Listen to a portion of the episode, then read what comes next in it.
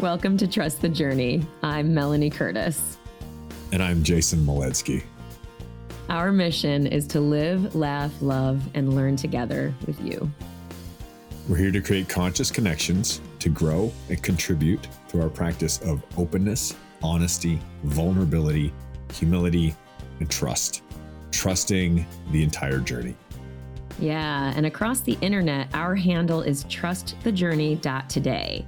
So if you would like a cost free way of supporting the podcast, supporting us, please subscribe on YouTube. You can follow us on Spotify or Instagram, or you can leave a five star review on Apple Podcasts. All this stuff really helps us get out there that much more. You can also share the show with someone directly, an episode that moves you or you think would move someone else, or you can leave a comment. All of this stuff, like I said, really does help us get out there more. And that makes a big, big difference.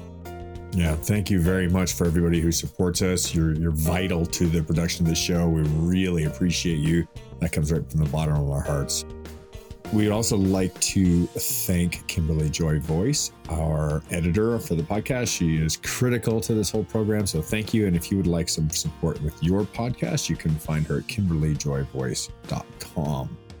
One of the other ways you can support the show is through a monetary donation. If you would like to support us by pulling out your wallet, gosh, we would sure appreciate that.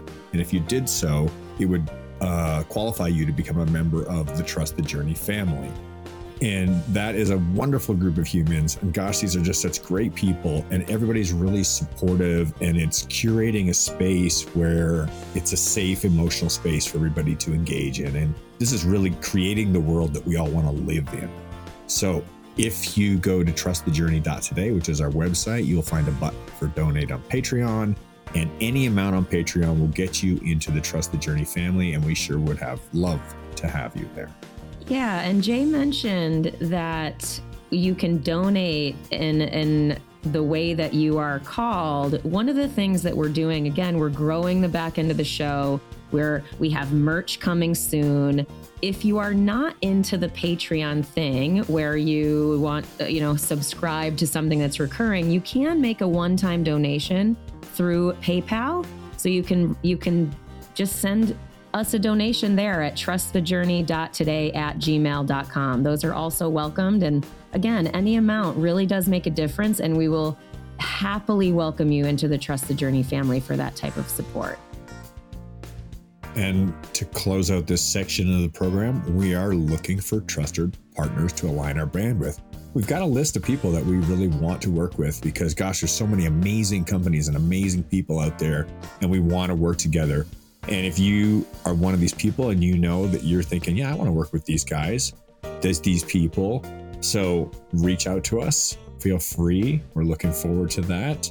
Also, if you want to get a hold of Melanie uh, for keynote speaking or myself for event production, melaniecurtis.com, jasonmoledzki.com. You can get a hold of us. Reach out. We're here for you.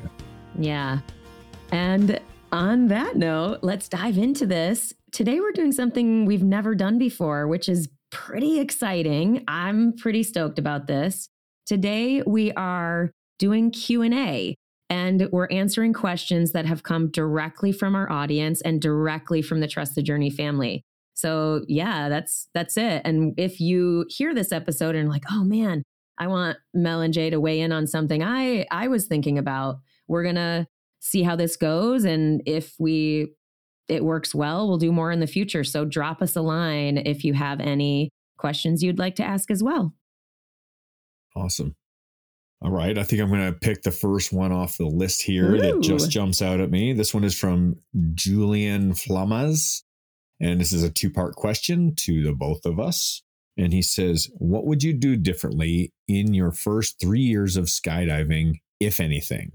Sample areas are social mindset, social mindset, ratings, discipline, learning, getting coaches, also versus your old relatives and friends than cash.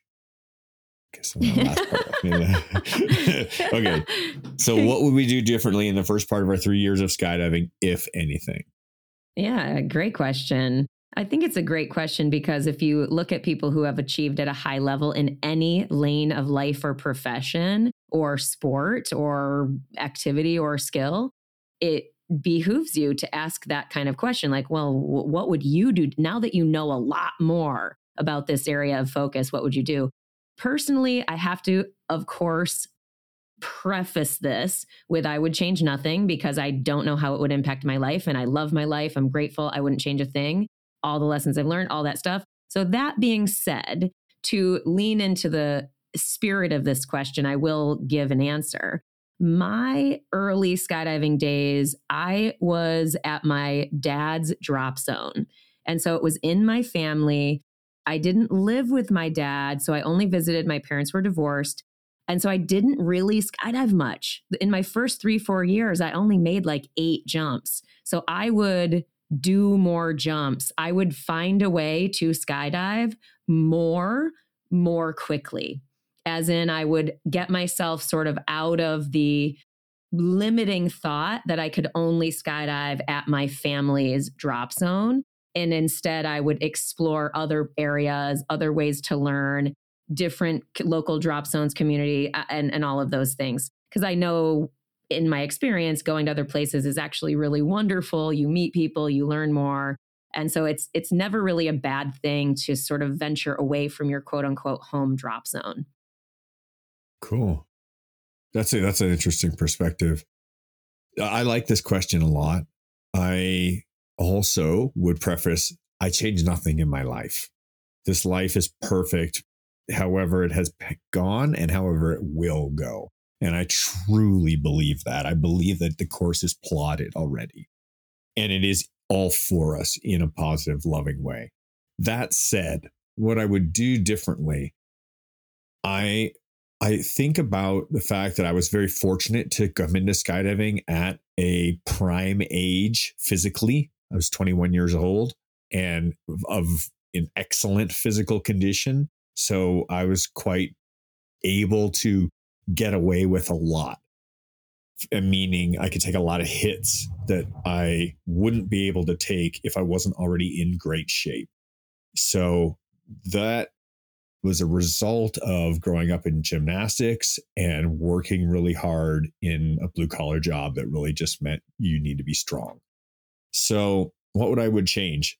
I wouldn't let myself slide so much there was a period there where you know there was a lot of alcohol a lot in the early years so how much value was that is a question that i would have to ask myself like you know what's the real value of like a excessive alcohol intake and then coming home a wreck from the weekend even though i had a great time skydiving counteracting it with a you know abusive levels of alcohol and then drinking and driving on the way home Yep. Big thumbs down. Lame. Agree. Agree. Lame as shit. Totes. You know, so lame. Yep. You know, lucky that I never had any accidents or got away with it. Uh, but not all my friends. Some of my friends definitely crashed or wrecked their cars on the way home from the drop zone after drinking. So that's something that I would I I bring up in the social environment around DZ that it's not cool to do that and that drinking in excess is something we can put leave behind us. It's not yep. a cool part of it. So, uh, and I actually did that for myself. After a few years in the sport, I had a really wonderful gift occur in my life where I had two friends switch polarities, where one friend increasingly drank more and the other friend increasingly drank less. And I watched their characters change. And that drove me to make the decision to stop drinking. Yeah. And I stayed sober for a long time yeah. as a result of that. So I love that. Gosh, every bit of our answers could dovetail into a giant expanded conversation. So I'm deliberately not going to say more about what you just said so that yeah. we can keep going with more questions. But I couldn't echo what you said more. Certainly in my young life, that stuff is reflected. I too made a very conscious decision. I am not going to drink and drive. I did it like probably four times, five times, and it is terrible, absolutely terrible. And I don't, I know I've mentioned on the show that I've been impacted very severely by a drunk driver. being hit by a drunk driver. So I would just highly, highly encourage you guys to really reflect on how alcohol impacts your skydiving and your life outside of skydiving based on its the cultural tenant of it in our sport. So it's just mm-hmm. something to keep in mind. And if you are looking to stop drinking, the skydivers supporting sobriety group is a really great community as well that supports uh, people leaning into sobriety in, in skydiving specifically. I have one other thing that I want to bring up about what I I did do and what I would do, or and this is kind of like how might I frame a journey in skydiving? Because there's a very there's there's often a couple of very typical paths. And at least in the time and the era when I grew up, it was very quickly that you were progressed from a fun jumper or recreational jumper to an instructor the drop zones were looking to breed instructors. They need people to be instructors and to go to work at the drop zone. And I was very diligently opposed. I very much said, no, thank you. I would much rather do my work somewhere else and come here to recreate and do something that I passionately enjoy. And so my first pursuits of art within skydiving were was camera flying. And I love camera flying. I love being an aerial camera flyer. It is just a passion that does not cease to this day. And it goes along with my passion for photography and flying and this artistic flow state combination and just puts everything together. And I pursued camera flying with vigor without going to work for the drop zone. And for me, that was very empowering because it meant that I had something to do where I'm like, I'm going to come out and film your four way. I'm going to come out and film you doing whatever. I'm going to go, even going to go film a tandem for myself, just for the own experience. And I really encourage people to like get, figure out what you want to do in this with yourself before going down this path of like a predetermined path to like, oh, become an, inst- become an instructor, become a tandem instructor and it kind of it often fizzles for a lot of people when it you too quickly go to this path of uh, becoming a worker bee rather than just seeking out the creative nature of what's available. Love that. Beautiful. All right, let's go to this next question. I'm going to read this one. This one's from an anonymous, uh, someone who shared anonymously. It reads Have you ever been afraid someone was going to react badly to your telling them you loved them? If so, how did you get up the courage to tell them if you did tell them? If they did react the way you'd feared, how did you recover emotionally? and then there's some some commentary on if this is too specific or teenage angsty. I, I suppose the larger question is how do you prepare yourself to show your emotional vulnerability to someone who doesn't like to show much of their own? Or how do you recover if your bid to connect more deeply is rejected? It's a fabulous question. It's a great question. Beautiful yeah. question. Do you want to start? I can certainly. I have thoughts. Di- yeah, I mean, I'm sure I we can, both have thoughts. yeah, my I'll, I'll, myself. I have make a practice. So I can relate back, right? And I can go back to my own times where I put a lot of value on the share of saying that I loved you. Or I'm like, I'm this like, okay, girl.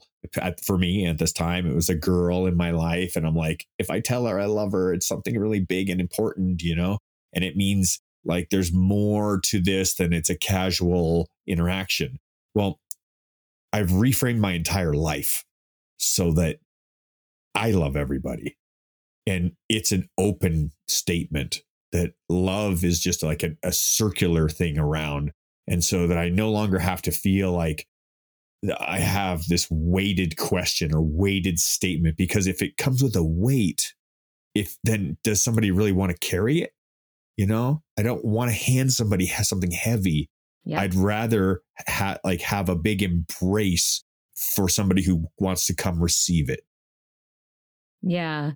I would add to that that in uh, the validation of it is so understandable it to feel the way that it sounds like you're feeling relative to putting yourself out there in this kind of way. And and I think one thing to consider what Jay's pointing to is when we're attached to the outcome, when we are attached exactly. to and we're afraid of what we might get in response. That is the heaviness that Jay's pointing to. And that's normal. That's totally normal, right? We're human beings. We're built to attach, we're built to connect. Um, I personally, it's interesting. One of the things that I wrote about in my book was how like letting myself, opening myself up to love. And what I mean by this is romantic love. And I think that's what you're pointing to in this question. Opening myself up to romantic love again for the first time after my divorce was one of the bravest things I felt I had ever done up until that point. I was only at a certain point in my healing where I was still very connected to this notion of romantic love and having it on a big pedestal. And so I'm not suggesting we shouldn't have romantic love or all forms of love on a pedestal. There's nothing wrong with that um, because it's such a beautiful, wonderful experience to be in love in the way that you're describing it. So for me, I would be patient with yourself. You know what I mean? Like, and if you blurt it out and you fuck it up and and it goes all blows up in your face, and that's okay too. If you tell them and they're like, oh my God, I'm so glad you told me, that's okay too. Like, just try to accept that this is fucking brave and beautiful and wonderful because it is you actually being in true vulnerability when you actually earnestly put yourself out there and don't always have the connection to the spiritual level of love that Jay is talking about because it's it's hard to get there all the time when we're in very intimate micro relationship dynamics as well. What would you say to that, Jay? Well, the, the whole attachment to outcome has to do with this concept that love must be reciprocated, right? Mm-hmm, and mm-hmm. there's this interesting thing within ourselves as we as we practice love that love isn't outgoing it's an it's an outpouring right It's an outpouring and it comes back to us where and when it comes back to us but if we if if there's an attachment to the idea that our outpouring should have a returning love now we've set up an equation that is like you either have a, a win-lose scenario you know mm-hmm. and that, this is a this is a risky kind of emotional space because just because we're an emotion in an emotional state in a place where we feel enriched by somebody's presence might not necessarily mean that they're in the same place so the the vulnerability of putting ourselves out there is beautiful but connecting an expectation to also receive that back isn't necessarily something that i would think is a healthy expectation yeah i agree yeah, I agree. And it's hard to get there. So that's again, I want to validate the whole sort of complexity yeah. of this. Now, I am no longer with that the the partner that I was with at the first person that I put myself out there with. So that love, you know, that romantic love went a different direction. And look at me, I'm still I'm still okay. You know what I mean? I'm still doing a pretty good job over here. I only say that to help you feel safer in this idea that of of detaching from the outcome of how it might go. Um, but I do think it's it's okay and thoughtful to consider your partner and where they might be in their own path and pacing of expressing emotions. You know what I mean? Not everybody is does that easily. You know what I mean? Just like Jay described how he's very much I love everyone. I love easily, very easily. I tell a lot of people that I love them and I mean it. Right. Yeah, and so, because yeah, sure. society has laden romantic love with this heaviness, that is the main reason why I would say to tread a bit lightly, is because everybody that we love and that we end up potentially partnered with are engaging that societal pressure and that that ideology that we've all sort of grown up with and been programmed with through all kinds of, of media and stuff like that. So that's why it's so I'm not necessarily saying take it slow so that you don't fully self-express. I'm saying just maybe broaden your your view around all the competing forces around this type of share so that you can do exactly what Jay said and share it when it is truly, truly light and truly, truly without attachment. So there's a, the second part of this question has um, some real meat on it. The the larger question: How do you prepare yourself to show emotional vulnerability to someone who doesn't like to show much on their own? So that you know, not necessarily meeting in the same place and, and not necessarily having that expectation to meet in the same place. You know, like I can think about my relationships with family members who are very different, very different people, you know, and I certainly don't expect them to lean in to the kind of hug that I would normally give to somebody who is a good friend of mine. I much more expect them to go pat pat on my back because that's their safe space. Yeah. Right. Like that's what they're okay with. So this whole like emotional safety thing is two sided, yeah. right? We're going to be emotionally vulnerable, but that also means somebody else has to engage their emotional vulnerability. And that may or may not be something that somebody feels comfortable doing. So, the what am I coming back to here is is our self worth connected to somebody else's reaction, right? And it shouldn't be. It shouldn't mm-hmm. be our own self worth, our own measure of self value, how I how I measure who I am as a person should not be correlated to how somebody responds to my vulnerable share. Absolutely agree. Yeah. And I also frame it as if someone doesn't or cannot meet me at that level of expression, I allowing that to be okay is also love. And expressing yep. love doesn't always need to be in words if your partner or people that you're showing love to receive it differently. I mentioned on a podcast a while back about a ceremony that I did, and I got connected to how deeply I adore my brother, right?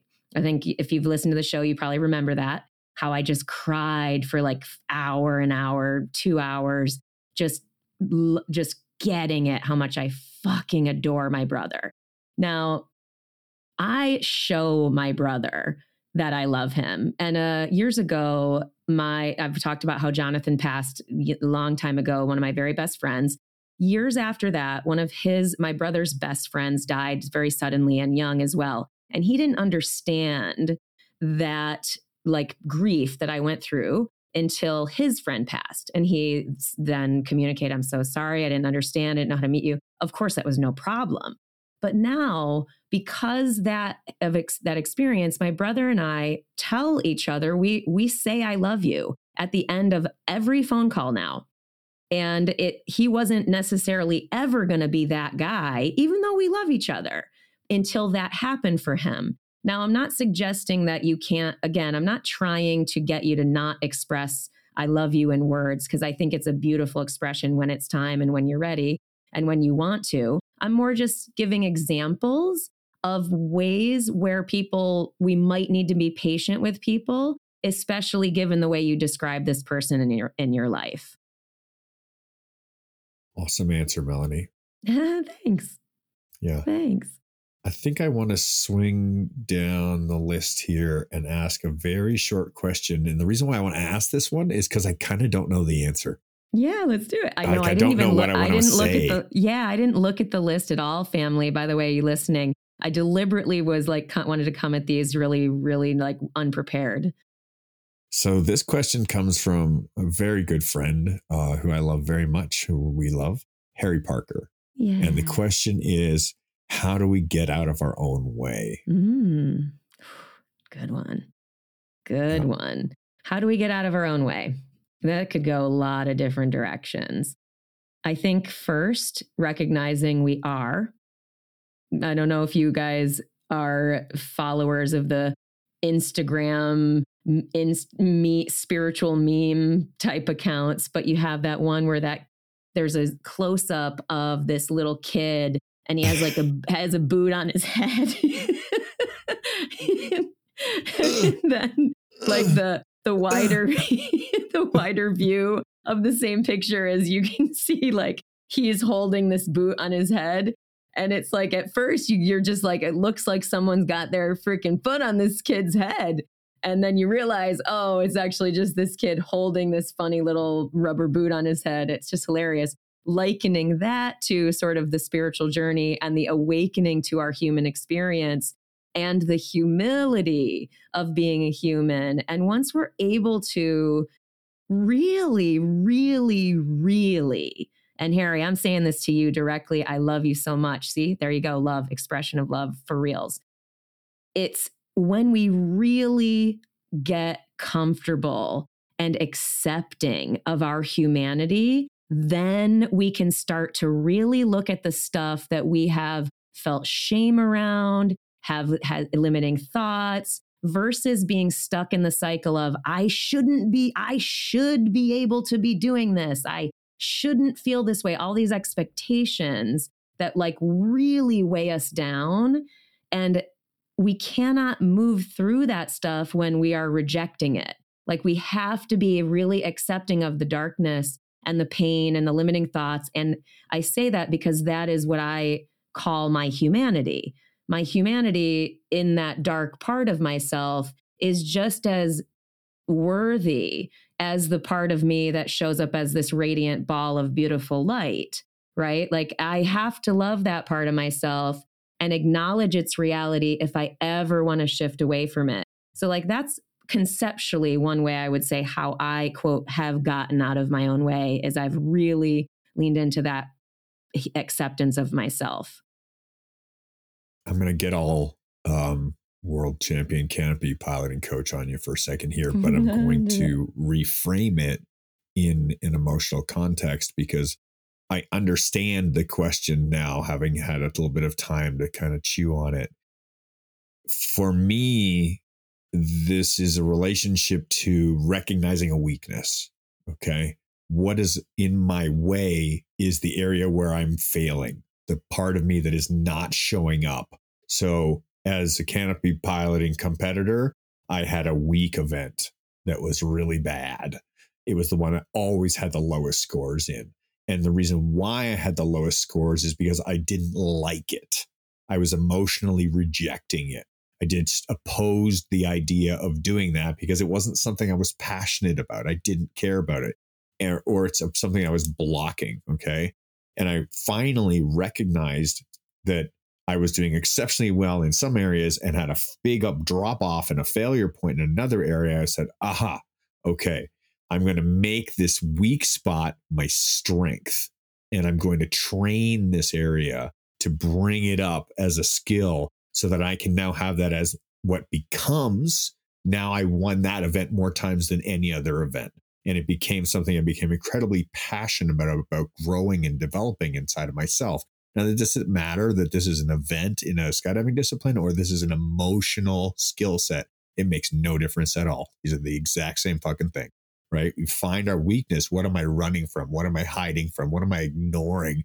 When do I go and crush it? And then where don't I? Where do I trip and fall? So recognizing the weak spot, identifying the weakness, find the weakness by going, oh, here's where my dropout is. And then just go, I'm now going to love this to death and dig yeah. it in. Yeah. Yeah, totally. I love that you brought this up, Jay, because I think a big part of this too, Harry, is the believing that everything that Jay's talking about is accessible for all of us. I can learn sure how to have a different and elevated emotional skill set, right? I can learn pretty much how to do anything. Like we are all wildly capable and wildly more capable than we ever currently think. And I can only say that because I could never have thought up my life. Like, and there, and I would never ever have thought that.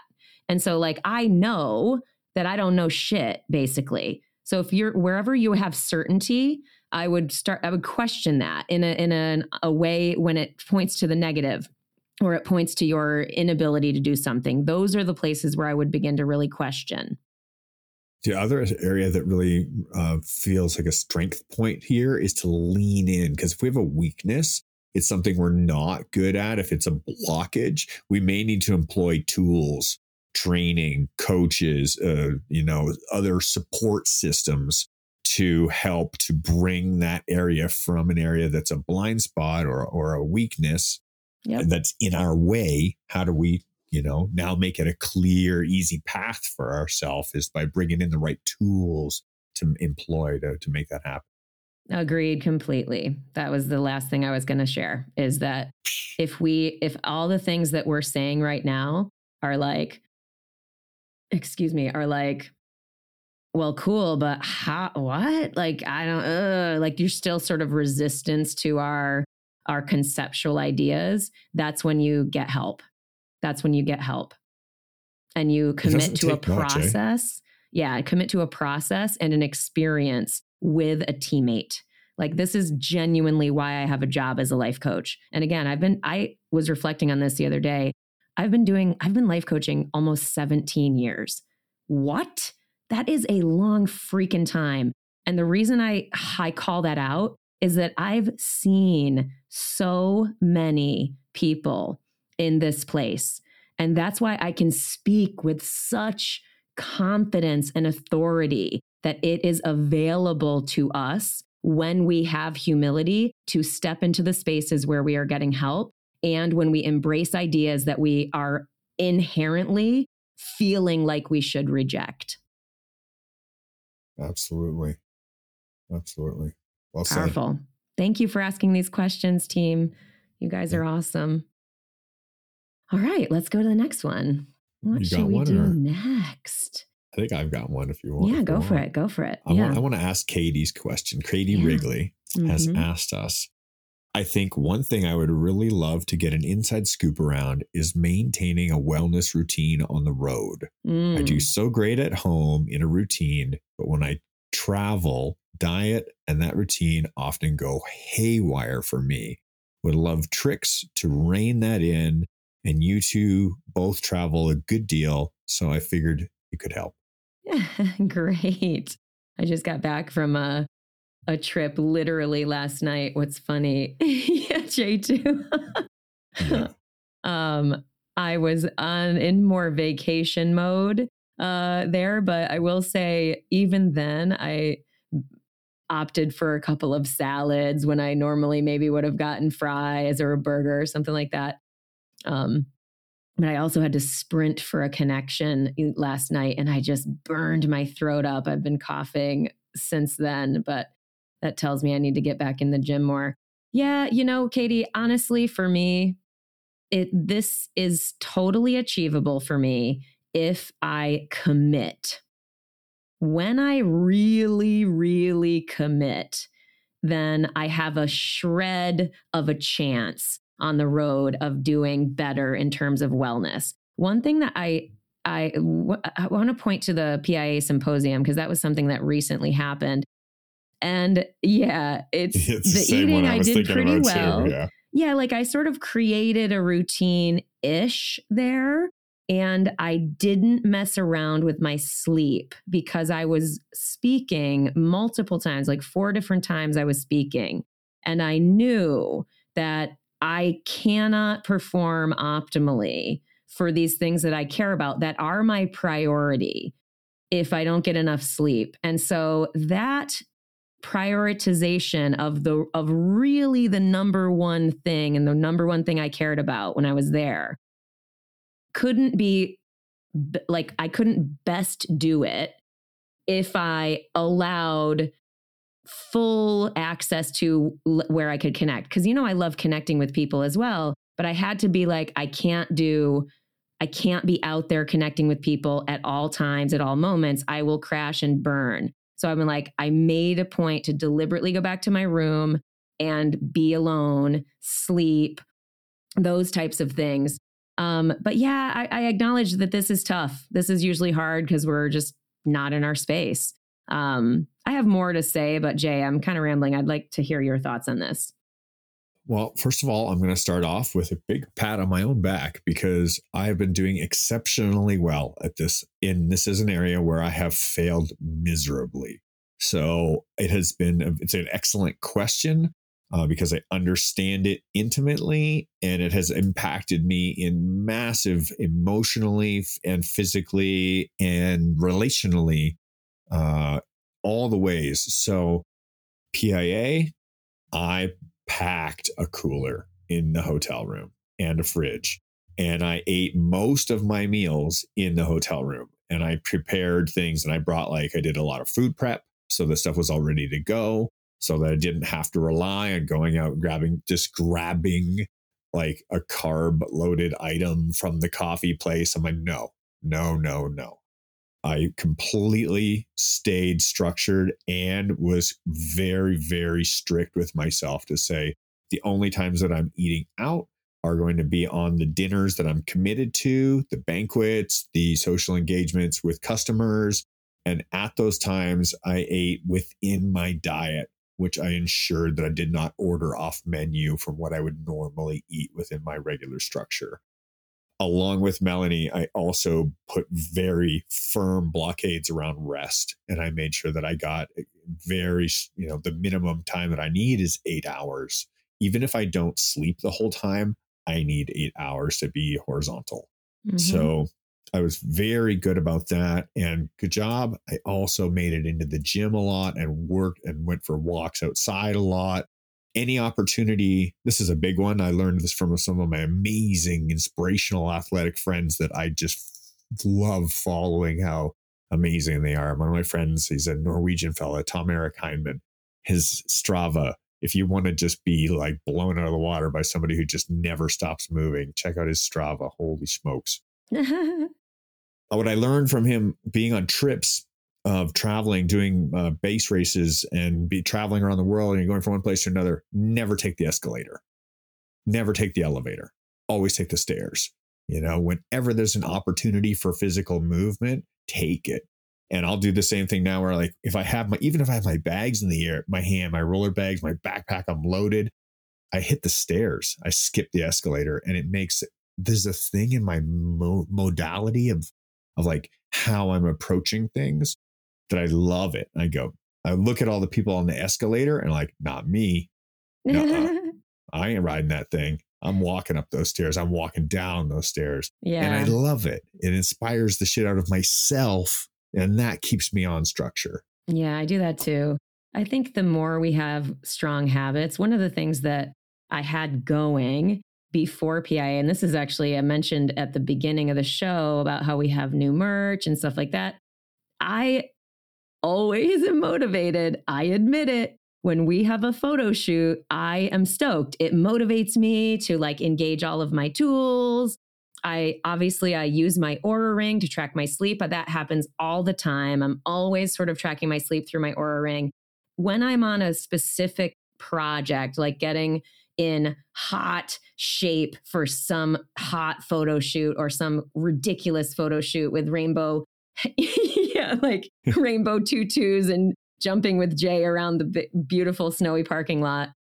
That tends to carry into the next thing that I'm doing. So I was I was making still pretty good choices after finishing the photo shoot. So it's almost like if you do that kind of thing where you have a goal that motivates to you to use your tools, like for me, tracking on Lose It, it works all the time, works every single time if I track my food, I don't overeat because that's my main problem is I love food, it's delicious, and I will overeat, right? Or I will make poor choices and overeat by simply making a high caloric choice, which when I'm not aware and tracking that high calorie density. So that's something too uh, that helps me a lot. Um, even if I'm not perfectly tracking on the road, if I'm engaging it even a little bit, it helps me to make more mindful choices. So I would say allow some looseness so that you're not feeling super restricted unless you are supported by being super restricted. So you'd have to decide for yourself what's going to support you the most. But I would first invite you to check out where do you really quote fail? Are you like, yes? Because yep. this is one thing I just want to note this really fast before we move on to the next question is that even in my home environment, I noticed a collapsed connection, like a a relationship with every time I would go to the city, I would basically let myself get some kind of crappy muffin or some bullshit crappy thing before taking the train home. And so I had to break that habit because I go to the city a lot. And so I would look for things like that. Like what are those those connections, those relationships with bad choices that are connected to your travel as well and try to undo those. Uh, I want to throw one more thing in here real yep. quick. This has made a huge change for me is I, I, have a pretty intense supplementation routine. I have a lot of different things that I take in powders and pills and stuff. And what I've found to be really helpful is to pre-package the daily allocations into individual packages labeled like so that I have I can just grab one thing and I don't have like at home I have all the bottles and I just take a little bit from each one, knowing, but I can't do that on the road. I can't take all the bottles with me. So, no coincidence. There's my daily routine. It's right here with me. I'm going to take it as soon as I'm done with this cast podcast because it's going to make my face flush, and I don't want that to happen while I'm on the show. I admit my vanity. I'm cool with it. I'm cool with it. I'm just also cool oh, my with face is I cherry like, red enough. I like being motivated. You know, sometimes you have to find what works, and it's okay that it's for me, it's connected to a bit of vanity and wanting to be able to look at our pictures that will be eh, forever in the ether and feel really stoked about it. You know what I mean? It's not just the vain, uh, I want to fit into a skinny picture in society. It's not that. It's a body positivity tone but it's like I know what I did to look like that for that shoot. And that makes me feel really good about myself. So I'm cool with those types of motivations as well. But anyway, we could go on and on about that. I've been treating my body as an amusement park most of my life, and I finally started treating it like a temple. And I'm I look at the beautiful temples in the world, and I want to celebrate my body like that, and I want yeah. to raise its energy frequency. And so, yeah. yes, fuck yes to that. Yeah. I love that all right, what should we do next? Which one? Which one? Oh my God. So many things. I really like, I feel like Jamie's question and Mel's question are connected potentially. Jamie asks how to how to embrace your slash our darkness instead of running away from it. Like how do you do that? And Mel has a really interesting thought exercise which I want to share because even if we don't necessarily dive into it deeply or specifically, it might be a good thought exercise for others listening. And so Mel asks if you had to re experience the most or one of the most that you are comfortable to talk about in front of the world, difficult moments in your life, and were given a do over, what experience would it be? What was the lesson? How did you get through it? Would you change it? And if you would change it, what would you do differently? So that's like a pretty hardy situation and share.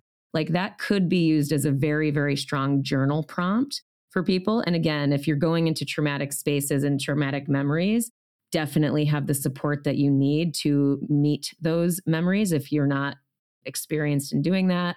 So I just want to say that for the disclaimer of of really going into darkness, it is it is a something to respect and we might be able to do it and model it here quite easily because that's something we're committed to and we've practiced over 125 episodes and in many many spaces with coaching and therapy and ayahuasca and psilocybin and all the things that we do to heal. So i just want to say with that preface as we go into this type of to, to talking about this type of topic this is an excellent question. The yeah. idea of embracing our darkness rather than running from it. And this is like shadow work, right? Yeah. This is referring to those areas of ourself that we we'd like to pretend aren't there or disregard uh, until, as Mel puts them, they become a difficult moment in our life, and then we we're stuck facing them, right? So I have a couple areas I'd, I'd like to touch on in here. One of them is very specific and one is more general. So the idea of embracing darkness, I want to speak to this in a greater context. Um, I'm going to speak very fluidly here and just speak from my heart about how I understand the world to be. I've struggled deeply with the concept of evil and darkness and just genocide and just the horror atrocities that exist in this existence. This has been a very challenging concept for how do I live in a universe that has this type of atrocity occurring in it. And so when I look at my own darkness and I, I recognize that the world is a reflection of self that these these are the same things that the dark the darknesses that are out there are also the darknesses that are in here. How do i sit with the world around me when i see how can i go to work every day and know that there's a genocide occurring over there? How can i do that right? This is the same scale of how can i deal with these dark thoughts that i might have when i'm like fuck that person you know like like the same inner angers or inner darknesses are on exponential and infinitial, infinite scales. So that concept has been huge, some unraveling for myself. And I'm very happy to say that I've finally come to peace with the atrocities and the e- evil or how I frame everything, how I've come to understand it in this polarized existence is we have love and we have fear. And these are the root emotions based in every single thing. So they, they they're polarized of each other, but they're both inside of that infinite loop, right? On one side, we have this concept that is warm and hold and love and is just like care and nurture. On the other side, we have this concept of fear which is like contraction, which is like tighter and scared. But fear is actually our ally. Fear actually, whenever we go towards a fear and we explore a fear, we find everything that we're looking for on the other side of it. So, this idea of moving towards our darkness, learning our shadow, getting to understand that part of ourself and accepting and loving that part of ourself, learning to love our shadow, learning to feed our demons, these kinds of words and recognizing that this is who we are and this is the existence this is the nature of the universe. And i've at peace with it on the grander scale because i understand that it's all happening for a very specific reason in order to recognize what is love and what isn't love and that it's all love in the big picture. Yeah. Yeah, this is a tough this is tough. And I Mel, I I commend you for acknowledging the and and couching your question for us by saying what you're comfortable talking about because that is very real. You know what I mean? One of the things that comes up for me is and I've shared about this on the show before, so I won't share it necessarily super deeply again. But the experience that I had with sexual assault, the reason I bring that up is because it is the one experience that I've had currently in my peeling of my own onion and my own healing journey that has been deeply significant and impactful uh, and has been very long term. As in, the healing around that particular experience for me has been extremely long. So, you asked, what would I do differently? I say it again, I would change nothing about my life because I deeply believe everything is for us and for me. And so if I've had this experience, I think truly part of the value is for me to work with it, right? Like this is what what we're doing right here on the show. Is it like it's t- it took me multiple years to be able to publicly talk about this experience, had to do a lot of work behind the scenes, all that stuff. But I think that being an example of what's possible for other women or other men or other just people who have had experiences in this version of pain can look at and hopefully hear my sharing and see possibility for themselves in their own healing. So that's why I would share it. But to again entertain the spirit of the question, what would you do differently? Well, in the realm of misogyny and understanding that misogyny and sexism exists, I did not even know that stuff was a thing. And I did not know it was stuff that I was sort of uh, under the force of at, for many, many, many years because I grew up at a drop zone where it was very, very misogynistic, very, very sexist. And, you know, that lack of awareness led me to let myself go into situations that I would never, ever step into now with my understanding today. And so, what, what would I change? I would never fucking say yes to the situation that ended up uh, leading to this experience. Right. So that that's an easy thing for me to say. Yeah, I would I would just I would absolutely say no to that. And uh, that's something I had to learn though. You know what I mean? And now I get to talk about it. And hopefully, women who are looking at me as a leader in the sport of skydiving or in the broader space of personal and professional development who are younger, who maybe are in that point in their own personal journey and their own growth as a human being or growth as a woman, they can go, oh, oh, that's a thing. And maybe they'll know sooner than I did to say no to stuff that feels wrong to them. Thanks for your share. Yeah, you're welcome. Yeah. I want to answer the second part of that. Yeah.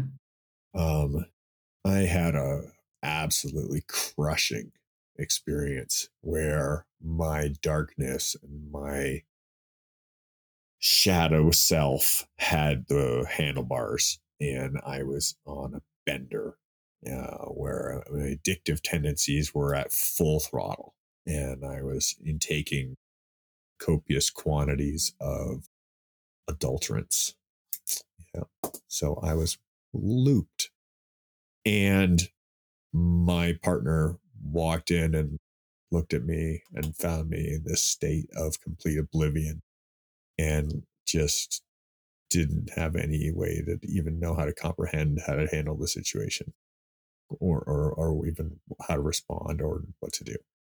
And this was an absolutely just gut wrenching experience because this was my darkness, my addictive nature, my pains that had not yet been dealt with coming to the surface and looking to be addressed through through some numbing.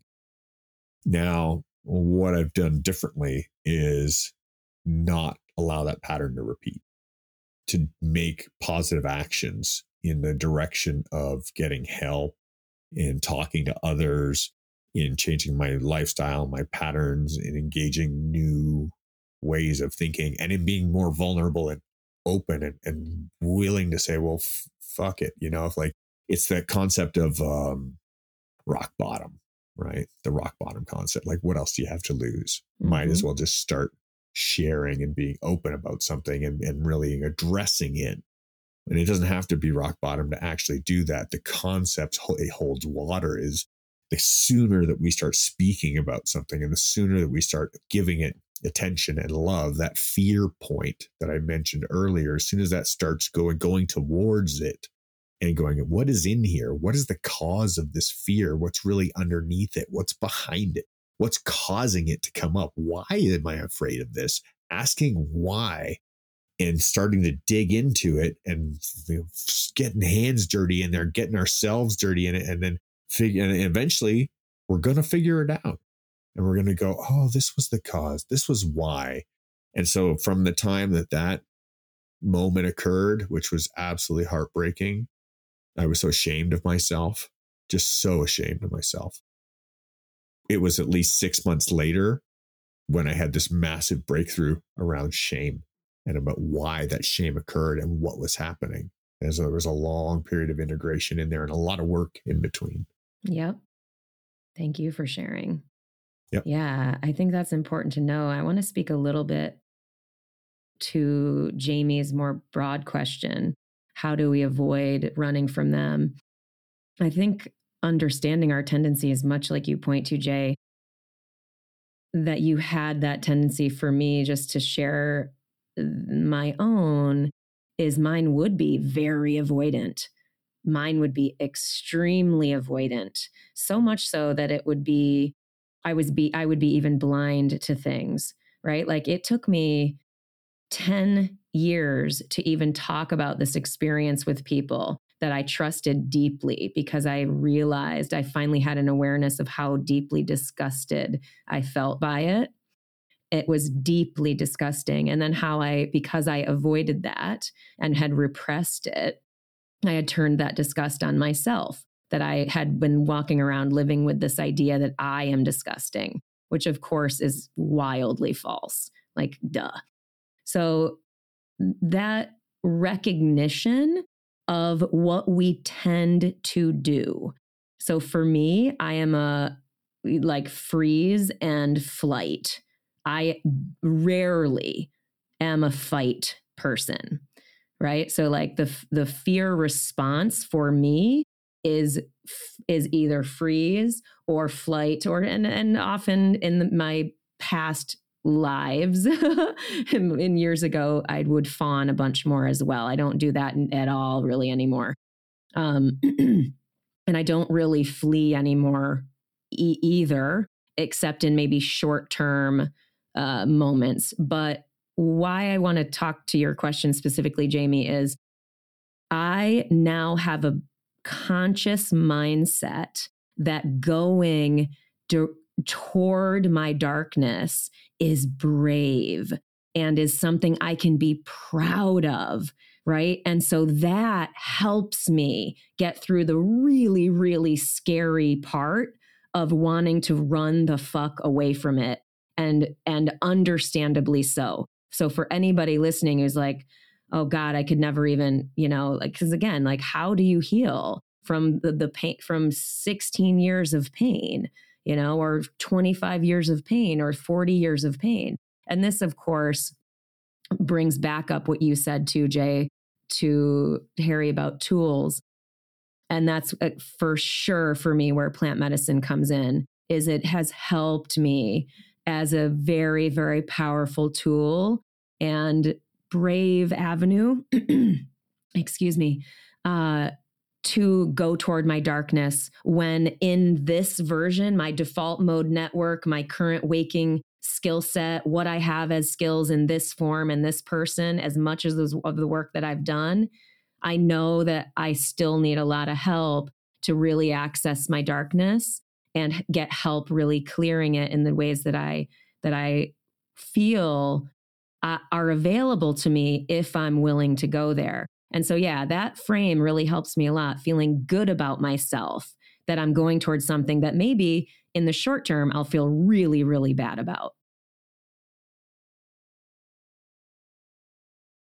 Thanks. Yeah. That's a pretty tough question. Those are t- super tough questions. Like really tough. Out? I was like feeling almost nervous going, "Oh god, uh, yeah. like I still feel nervous. Uh, you know, I didn't feel nervous per se, but it it still like doesn't feel good, you know, talking about that experience. You know what I mean? But I'm like, it, I feel like I'm in the work of transmuting it into service, which is what I believe in. You know what I mean? So it's like, yeah, I mean, I don't know. I just would wish no one else would go through the pains that we go through, but we do. And that's the thing about not wanting to wish it away, but rather really believing how it's for us and how it can can be transmuted into service. Yeah. There's been a lot of things in my life that I've been able to recognize their value and say, wow, what a gift. You know, mm-hmm. and at the time it was a huge trauma. So, yeah, for sure. You know, this is a that transmutation thing of fear into love. I, I truly believe it. Absolutely. I want to round us off with one more quick question from Brad Chatelier. Brad's been yeah. a huge supporter of Trust the Journey right from its inception. So we love you. Thank you so much, Brad. Your contribution is truly appreciated. Love you, Brad. If you could have any one superpower, what would it be? Oh my gosh. Oh my gosh. This is so such a hard question, too. I know the answer straight away. What's your answer? I want to fly. I'm already like I can fly already. I want to. I want to just go Superman style out the room here. Be like, see you later. Off I go. I think oh, I would want to be able to teleport because there are so many instances where I want to be with people that I love. But I like your birthday is a great example where I'm like, oh, I gotta, and I obviously I figured it out. Delta, thank you for changing my flight multiple times. Um, but yeah, like I would love to be able to teleport and like yeah. say if my mom's like, oh, you know, want to come over for dinner and she lives in Florida. Yeah, I do. I, I love the idea of that, yeah. of being able to be yeah. with my people uh, at just an instant. I, I, imagine being able to fly would give me that same potentiality because I would true. be able to go fly, fly really, yeah. really fast. Yeah, I was like true. the idea of like the Superman style landing. You know, the like the feet first, like like the jetpack style landing. Because I've done a lot of landings. You know, a lot of landings. You know, and I've got some style on that shit. And I'd like to be able to do it with nothing else and just be come up and. You know? it's so funny. I yeah. mean, normally I'm answering this question from the perspective of what is your superpower, as in what is your so so as to have this deep, beautiful, and I invite people into this this thought exercise as well. To be like, what is your current superpower? And if you don't know, I mm-hmm. challenge you to ask five to 10 people in your close circle that you trust yeah. to honestly reflect to you what your superpowers are. And it's such a beautiful, wonderful, validating exercise for people to let you know.